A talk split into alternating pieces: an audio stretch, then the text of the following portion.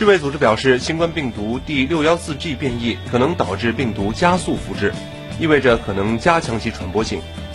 美国政府官员表示，白宫计划在未来几周采取新方针，